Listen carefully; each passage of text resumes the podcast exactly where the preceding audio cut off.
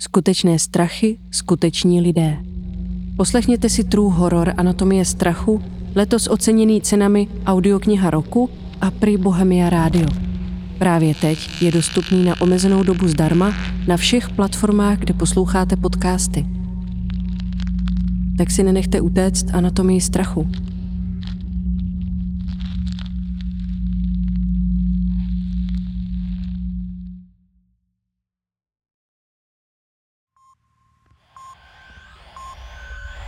Vítám vás u čtvrtého dílu podcastu Planet Dark, platformy pro všechny fanoušky temných žánrů.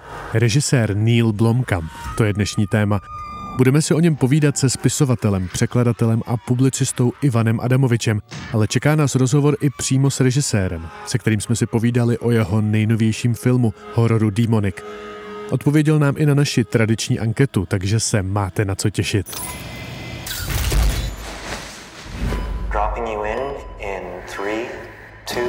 My se vracíme po delší době, takže by asi byl dobrý nápad se trošku uvést do kontextu, co se právě teď ve světě temných žánrů děje a právě proto je tady redaktor Planet Dark Honza Gál. Čau Honzo. Ahoj Petře. Mohl bys nás uvést do kontextu, co by nám teď zrovna nemělo uniknout?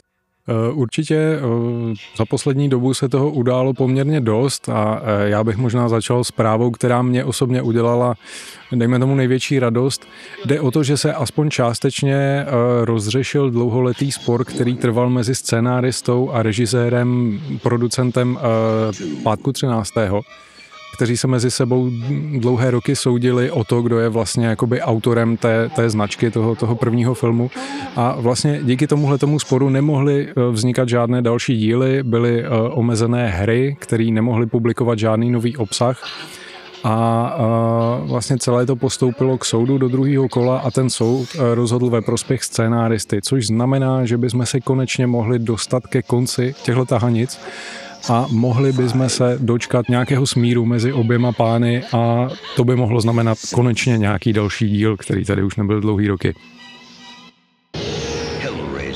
Co se týče dalších zpráv, eh, určitě by stálo za to zmínit, že se chystá vlastně nový Hellraiser, který ho připravuje režisér mm, nedávné novinky Temný dům, David Bruckner. A vlastně na tomhletom, na, na tomhletom novém remakeu, rebootu se podílí sám duchovní otec celého Hellraisera Cliff Barker, který vlastně podobnou cestou jako Victor Miller, což je scénárista pátku 13. před pár lety získal práva na Hellraisera. Sám Barker by měl napsat k tomuhle tomu filmu scénář a je to vůbec poprvé, co v roli Pinheada uvidíme ženu. Eh, další zajímavou novinkou je to, že režisér Mike Flanagan pro Netflix připravuje další seriál a tentokrát bude vycházet z díla Edgara Alana Poa. Seriál by se měl jmenovat The Fall of the House of Usher, neboli v češtině Zánik domu Usherů a měl by, měl by být eh, adaptací vícero děl, eh, vícero povových děl, podobně jako to bylo třeba v případu záhadného sídla Bly, kdy neadaptoval jenom utažení šroubu, ale i další povídky Henryho Jamese. Eh, nicméně Flanagan nedávno prohlásil, že oproti jeho předešlým projektům, oproti předešlým seriálům, který pro Netflix připravoval, tenhle ten by měl fungovat trochu jinak a rozhodně to nebude pomalé budování napětí, ale údajně se půjde hnedka na věc, poteče spousta krve, bude to hodně akční, takže se máme definitivně na co těšit. To jsou věci, na které se můžeme těšit. Eh, Nepozval by si na něco, na co se teď můžeme podívat? Eh, určitě. Není to tak dávno, co vyšel vůbec první trailer na páté pokračování v Řískotu, který slibuje opravdu nostalgický návrat eh, zpátky do Woodsboro a jako poměrně, poměrně silné pomrkávání na uh, originál Vese Cravena. Sám duchovní tvůrce v Řískotu, scenárista Kevin Williamson, který dohlížel i na vznik tohoto pokračování, tvrdí, že je to opravdu originální a vynalezavý uh, koncept, který úctivě přistupuje k celé, k celé značce. Další, co určitě bude stát za to, eh, je nový Paranormal Activity, který by měl premiérovat na konci října. A já sám za sebe musím přiznat, že je to vůbec poprvé od třetího Paranormal Activity, kdy se opravdu těším na další díl této značky. Out here in the Pacific Northwest, you can travel for miles Já bych rád pozval k poslechu eh, podcastu, který se jmenuje Camp Monster. Aktuálně běží třetí série a je to opravdu úžasná mrazivá věc, která zpracovává americké mýty a legendy a to formou táborákového vyprávění. Určitě si tuhle tu audiosérii nenechte ujít. Je to přímo ideální poslech na uh, aktuální halloweenskou sezónu. The swamps and bayous of Louisiana. Díky Honzo. Já ještě za nás Planet Dark dodám strašně důležitou věc, protože 5. listopadu vstupuje do kin náš první Planet Dark Original temné drama Emila Křišky Hrana zlomu. Takže určitě od 5. listopadu vyražte do kina, protože Hranu zlomu si nikde jinde tak neužijete.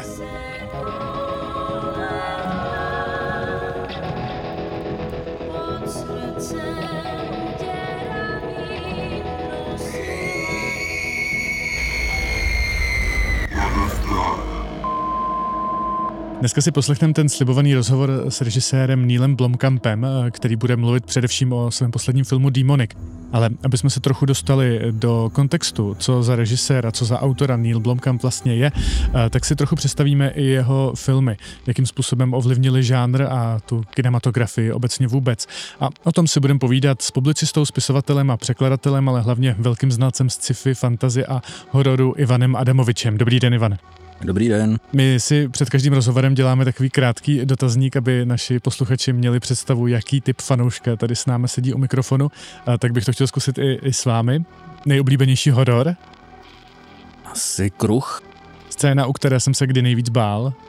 To bylo většinou, to jsou takové scény, které nejsou třeba plně nejstrašlivější, ale člověk je viděl v nějakém citlivém období jako dítě a nějak se mu vryli do paměti. Jo. Třeba, no, a teď, když bych ji viděl, tak je to úplně o ničem. Myslím si, že to bylo u seriálu Hříšní lidé města Pražského. Je tam taková ruka s pistolí, která kráčí lesem, je jenom záběr na tu ruku a pak nějak vystřelí. A vím, že jsem se od té doby asi deset let bál prostě jít do lesa. Nejoblíbenější sériový vrah? To je určitě Hannibal Lecter. Nejoblíbenější Scream Queen, King nebo Final Girl, Final Boy? No já moc nemám rád ty uječený ženský v hororech, takže jsem rád, když co nejdřív je někdo vyvraždí. A nejoblíbenější filmová smrt? To je asi ta, kterou jsem vytěsnil, že byla tak strašlivá, že už si na ní nepamatuju. Leknutí nebo strach? Spíš ten plíživý strach, než, to, než ty lékačky, ty moc nemusím. Gor, ano nebo ne? Určitě. Patří do hororu i humor?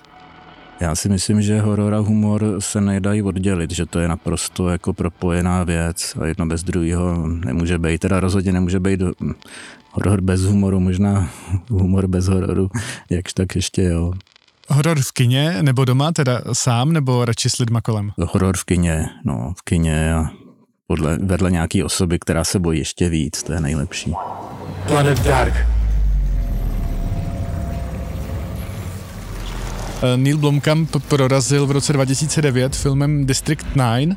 Eh, dá se nějak pojmenovat, čím tenhle film byl tak eh, jiný, tak výrazný, že udělal takovou v úzovkách díru do světa?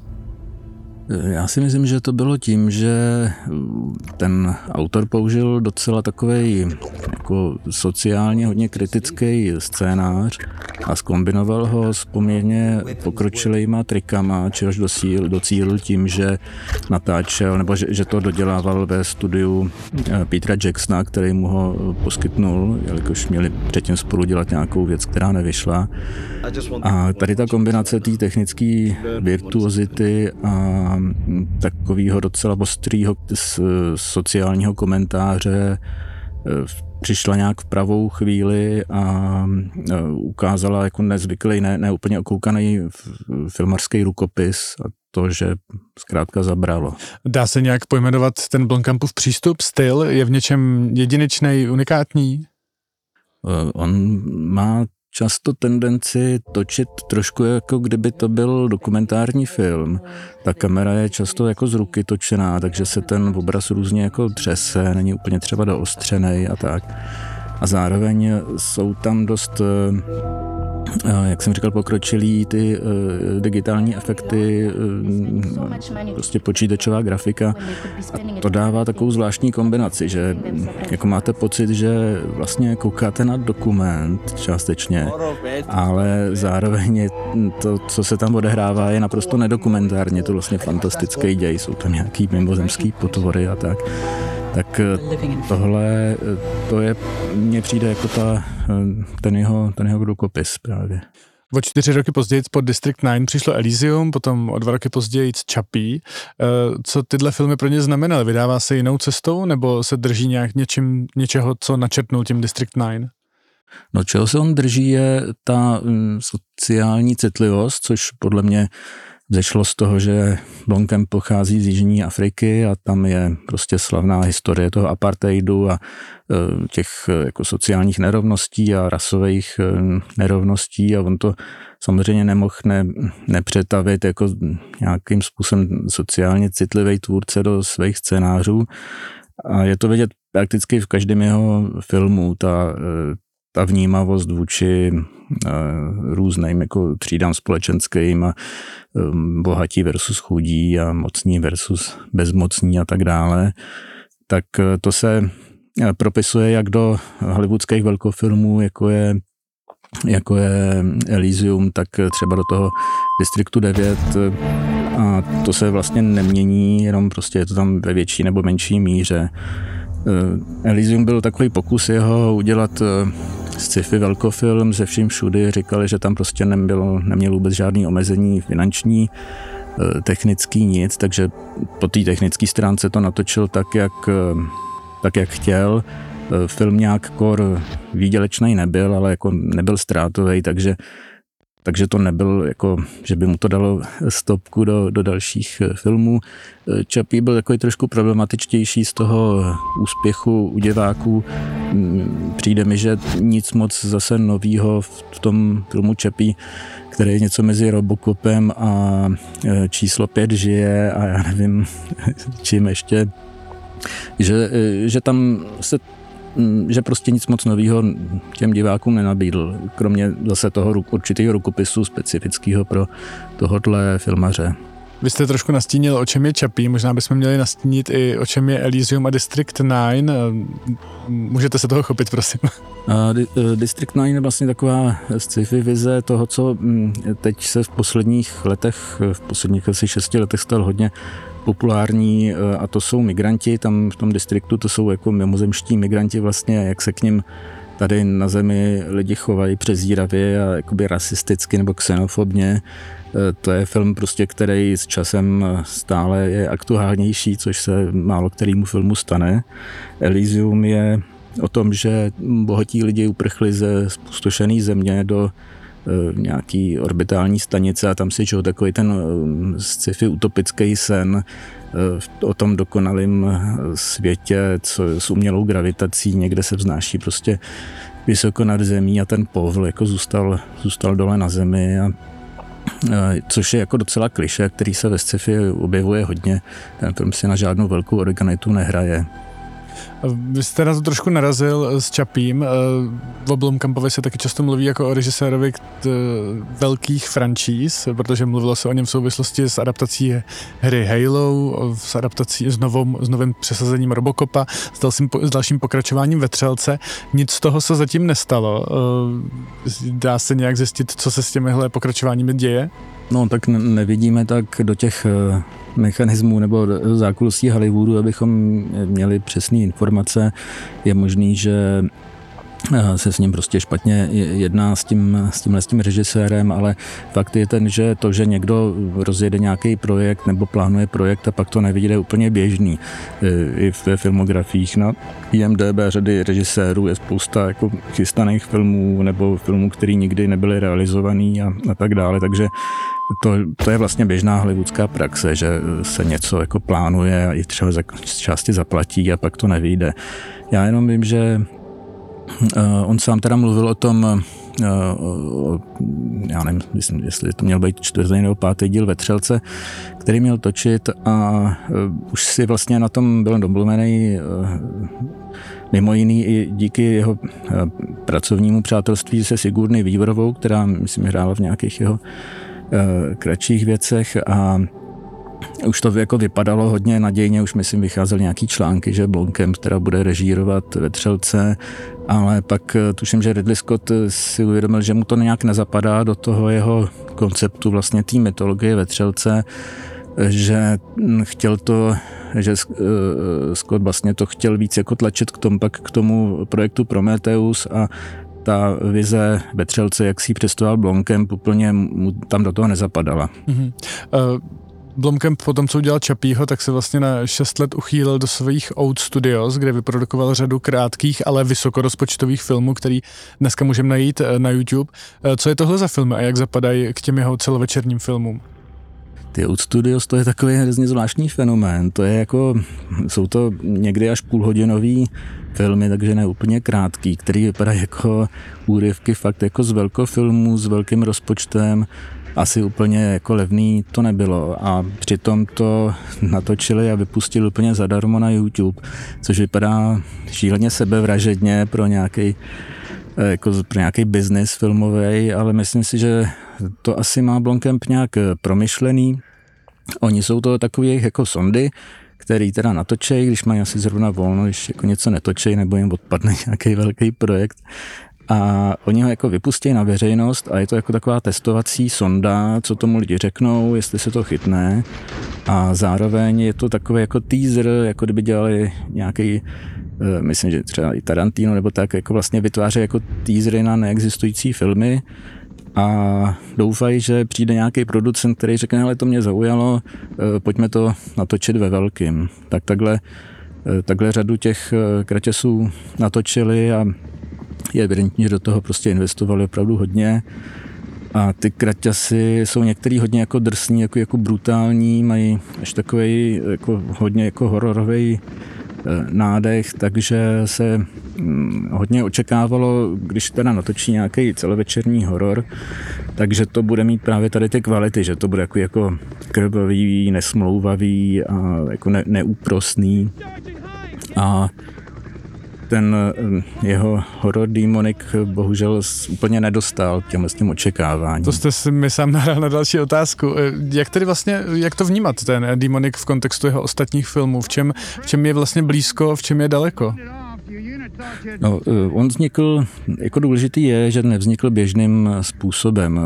On říkal, kdyby nebylo lockdownu, tak natáčím nějaký prostě velký film s velkým štábem, ale byli jsme prostě zavřený, točit se nemohlo nějaký větší, eh, nemohli se pouštět do žádných větších akcí zkrátka, takže využil toho, že má nějaký štáb kolem sebe a nějaké možnosti technické a natočili si věc, kterou původně plánovali jako další z těch kraťasů, ale měli prostě prostor k tomu, aby jakoby roztáhli do celovečerního filmu. Možná je to na tom taky trošku znát. Eh, vlastně eh, je to film, který je diktovaný technologií. On se dostal k tomu, že mohl um, použít technologii uh, volunometrická animace, nebo tak nějak, já přesně teď uh, si nepamatuju ten uh, technický název. Je to, my známe uh, technologii, kdy se třeba vyrábějí 3D figurky z 3D tiskáren tím, že si člověk stoupne do, do kruhu fotoaparátu a ty ho vyfotějí v jednu chvíli, já nevím, třeba 50 fotoaparátů a poskládají vlastně 3D obraz toho člověka a dá se třeba z něho vytvořit figurka. A tady ta technologie se dá převést i do zachycování pohybu, což je právě to, co, o čem sáhnul Blomkamp, že ten člověk nemusí tam nehybně stát mezi těma fotoaparátama, ale místo těch foťáků jsou tam vlastně kamery a může se na omezeném prostoru pohybovat mezi kamerama, který ho snímají a pak se mm, ten člověk a jeho pohyb převede do 3D grafiky. Takže vypadá jako pohybující se postavička z nějaký počítačové hry. A on si to prostě chtěl vyzkoušet, jak to bude vypadat ve filmu, když se tahle technologie použije. A jak ten film vnímáte vy? Protože ještě mám pocit, ho pořád můžeme vidět v kinech, případně na VOD platformách. Mně připadá, že Blomkamp má, jak je teda technicky a vizuálně hodně vepředu a hodně zdatný, takže má problém se jako scénárista. On si chce scénáře psát sám, ale přijde mi, že to není jeho silná parketa a u toho Demoniku se to ukázalo ze všeho nejvíc.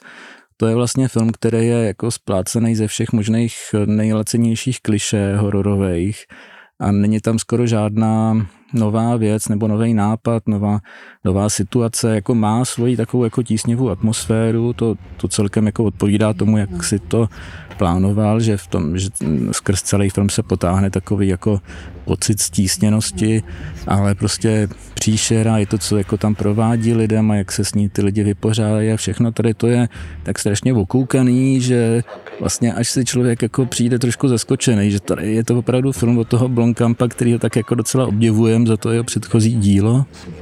Ivan Adamovič, děkuji moc krát, že jste si na nás udělal čas. Já děkuji. She went on a homicidal rampage. This is your chance to ask her why.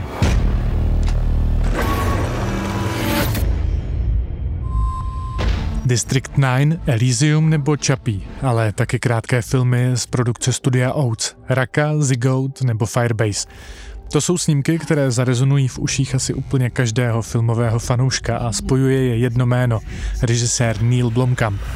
Ten letos přijel na festival Futuregate představit svůj první celovečerní horor, Demonic. A my jsme měli to obrovské štěstí, že si našel čas popovídat si i s námi. Favorite horror movie? Nejblíbenější horor. Horror movie. Good question. Zajímavý, dobrá otázka. I mean, you know, I want to say Alien, Víte, asi chci říct Vetřelec, I když je to I spíš sci-fi než horor, Yes, strictly ale horror, fakt I miluju Vetřelce. Kdybych musel říct striktně horor, tak bych asi musel říct Osvícení nebo první záhada Blair Witch. Dobrá otázka. Scéna, u které jsem se nejvíc bál.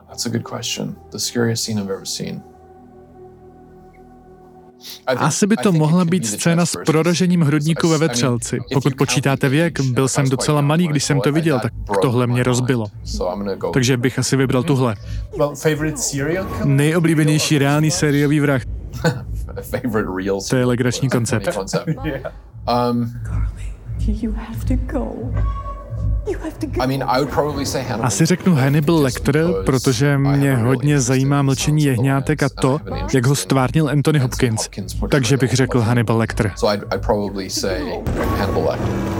Favorite Scream Queen, King, or Final Girl, Final Boy? Mom?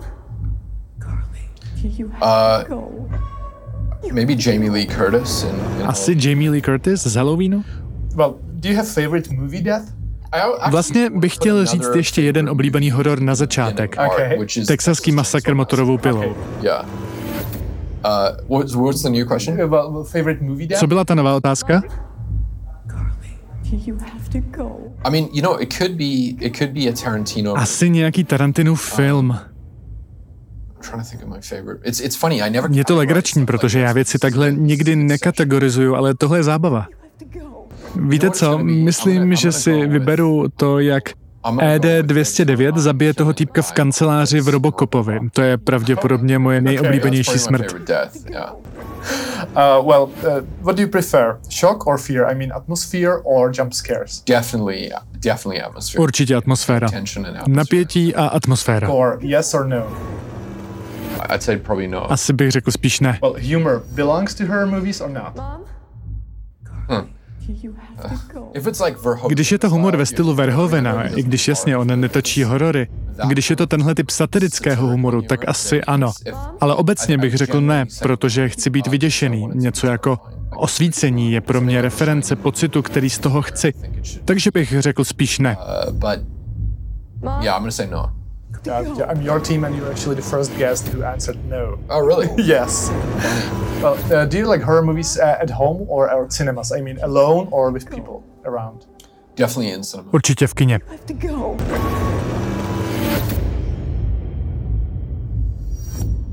Demonic is your first horror feature and you've mentioned Demonic je váš první celovečerní horor a vy jste se několikrát nechal slyšet, že si horor chcete zkusit. Co pro vás horor znamená, že jste si ho chtěl tak moc vyzkoušet? Well, I was uniquely inspired by Opravdu unikátně mě inspirovala záhada Blair Witch a Paranormal Activity. Ani ne ve smyslu, že bych prostě chtěl udělat horor. Chtěl jsem zkusit udělat něco malého, co sami zafinancujete, jako to udělali právě oni. Um, this Potom, co jsem udělal tenhle film, bych byl hodně otevřený tomu udělat pořádný horor s pořádným financováním, udělat ho víc tradičně. Uh, Protože mám ten žánr moc rád a tvorbu tohohle filmu jsem si opravdu hodně užil. um, Ale neodkazoval jsem se ke všem hororům, pokud to dává smysl. Tenhle film má totiž asi hodně nehororových prvků, není to striktně horor. Vytvářet napětí, vyvolávat strach, hrůzu, to jsou věci, které jste zatím moc nepoužíval. Bylo to pro vás náročné jako pro režiséra muset tolik používat tyhle prvky, soustředit se na ně. with horror movie. Well, my goal was to try to do Můj cíl byl goal o tohle to se pokusit. create- the whole Cíl celého was Démonik to bylo vyvolat pocit a sense of strachu, který by tam měl být napříč the whole celým filmem. Nechat ho pomalu doutnat. Um, O to jsem se snažil. Ale podle recenzí to moc nevypadá, že se mi to povedlo, takže si nejsem jistý, jestli jsem to zvládnul, ale cíl byl vytvořit napětí.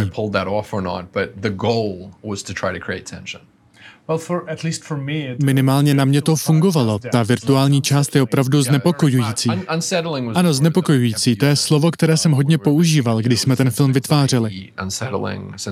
Pocit úzkosti, strachu. Každé rozhodnutí, které jsem udělal, mělo směřovat k tomu. Chtěl jsem pravý opak leknutí, jumpscares. Chtěl jsem, aby to celou dobu doutnalo.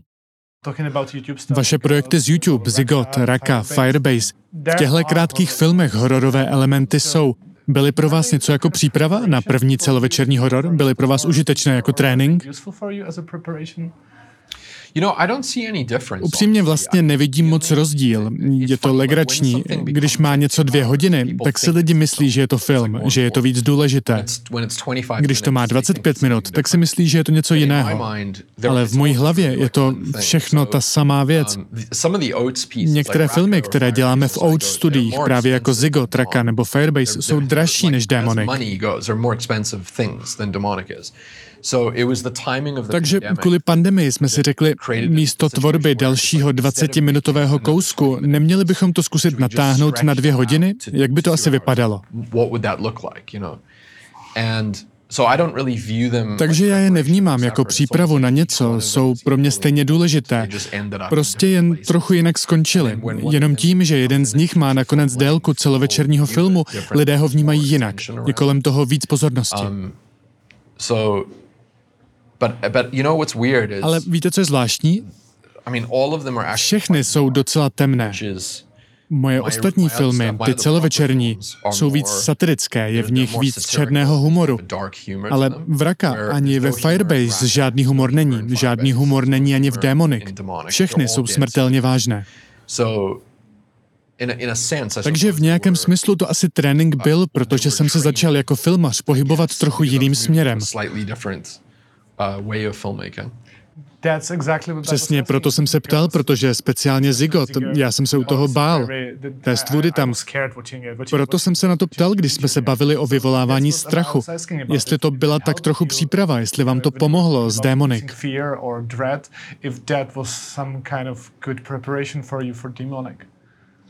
I, I, I guess I guess the way to answer it is is Řekl bych, že umělecky ano, ale ve smyslu důležitosti ne. no.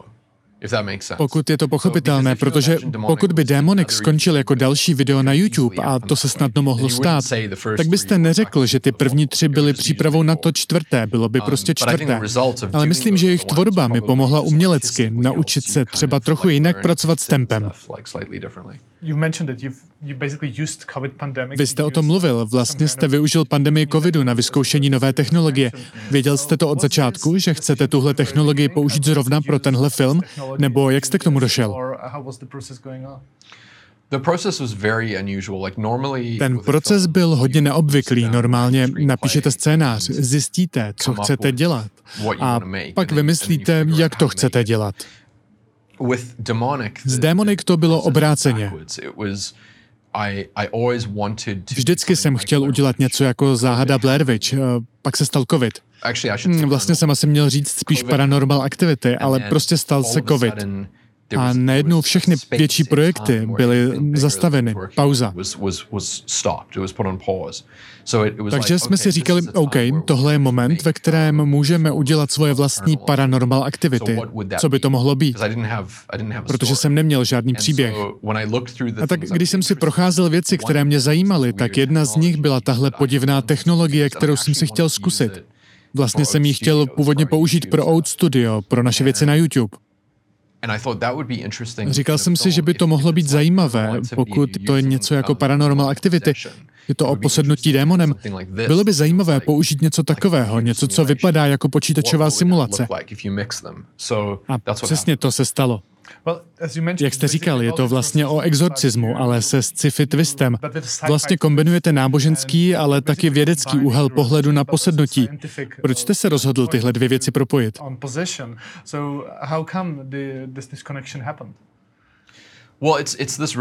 Je to tím of- podivným zpětným vytvářením scénáře, protože jsme si říkali, máme we have tenhle this time, čas, ze kterých prvků chceme vytvořit film film. out of? And so it was almost like painting a Bylo film to skoro jako malovat film čísly. Máme tyhle lokace, tohle auto, chci použít tyhle herce.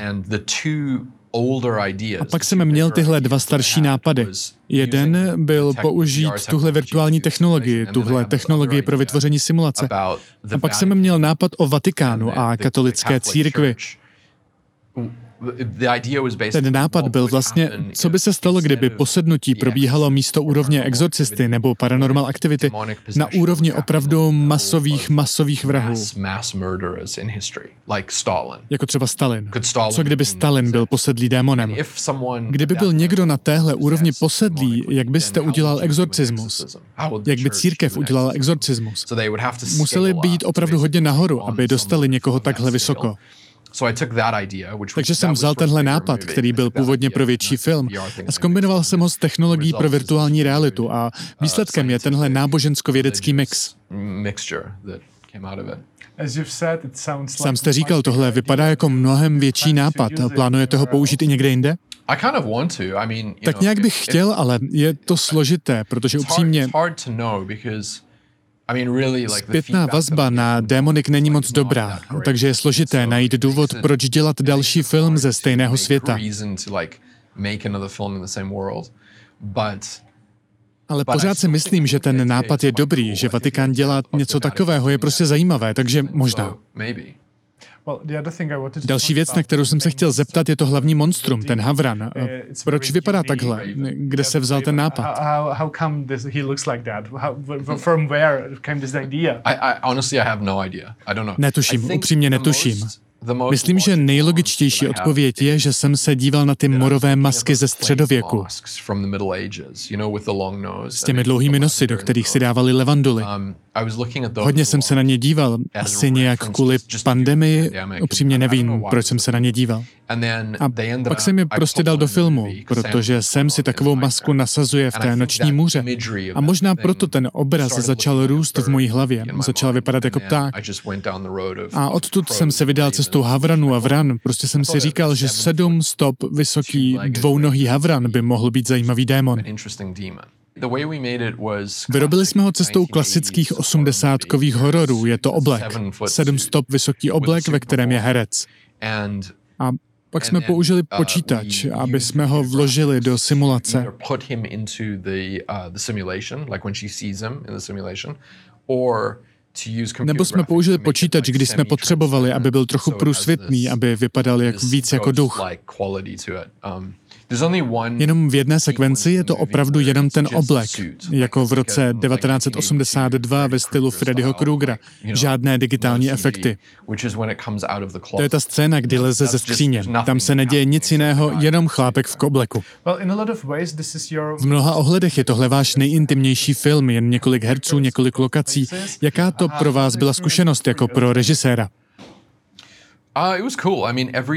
Bylo to dobrý, všechno bylo prostě jenom menší. Bylo to tak už napsané, aby to bylo hodně intimní mezi matkou a dcerou. Uh, A natáčení bylo vlastně stejné, jenom zmenšené pro mnohem intimnější příběh, což mě hodně bavilo. Jak jsem říkal předtím, hodně jsem chtěl ten pocit má pomalého doutnání. A abych toho dosáhl, chtěl jsem strávit čas s Karly, být jí hodně blízko, aby s ní publikum tak nějak šlo v každém momentu.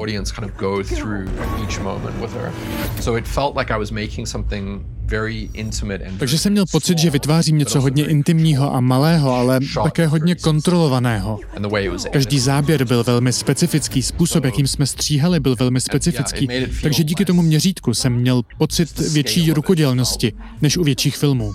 more more handmade than bigger films do. A líbilo se vám to? Chtěl byste tak točit dál? I would do both. I'm, I, that's what I always wanted to do. You know, like all of the Chtěl bych dělat obojí, tak jsem to vždycky chtěl dělat. Vlastně všechno z produkce Out Studia je podobné. To je všechno pro YouTube. A tohle bylo taky malé. Pak udělám velký film a možná se zase vrátím něco menšího. A líbí se mi ta představa různých úrovní rozpočtu. Víc obecně, jak jsou pro vás důležité žánry, protože jste známí hlavně kvůli sci-fi. Teď jste se přesunul k hororu. Proč máte tolikrát žánry? Proč jsou pro vás důležité? Myslím, že ten důvod je, Asi každého režiséra zajímají různé úhly pohledu, koncepty a uvažování o tom, co to znamená být člověk. To asi zajímá každého filmaře. Ale žánr vám umožňuje se na tyhle témata dívat jinou optikou.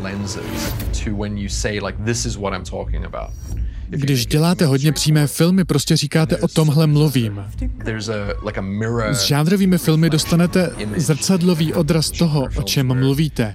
Ani si nemusíte všimnout toho tématu, o kterém se mluví. Zasahuje vás to na trochu jiné úrovni. Nutí to publikum dívat se z trochu jiné perspektivy. A myslím, že to je pro mě to přitažlivé. Mom? Carly, you have to go. You have to go.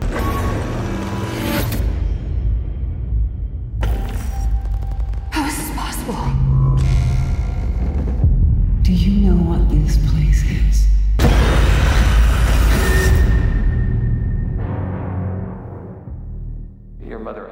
To je z dnešního podcastu Planet Dark všechno. Děkuji našim hostům a děkuji vám, že jste poslouchali. Nezapomeňte prosím zmáčknout like, odběr, sdílet nebo o nás řekněte lidem kolem vás, pokud taky mají rádi temné žánry. Ty nejnovější aktuality najdete jako vždycky na planetdark.tv, tak sledujte naše sociální sítě Facebook, Instagram nebo ty nejnovější trailery najdete na YouTube. Planet Dark podcast vyrobil Bionaut. Náš zvukový mistr je Martin Ožbolt a moje jméno je Petr Koubek. Těšíme se na vás příště. Planet Dark.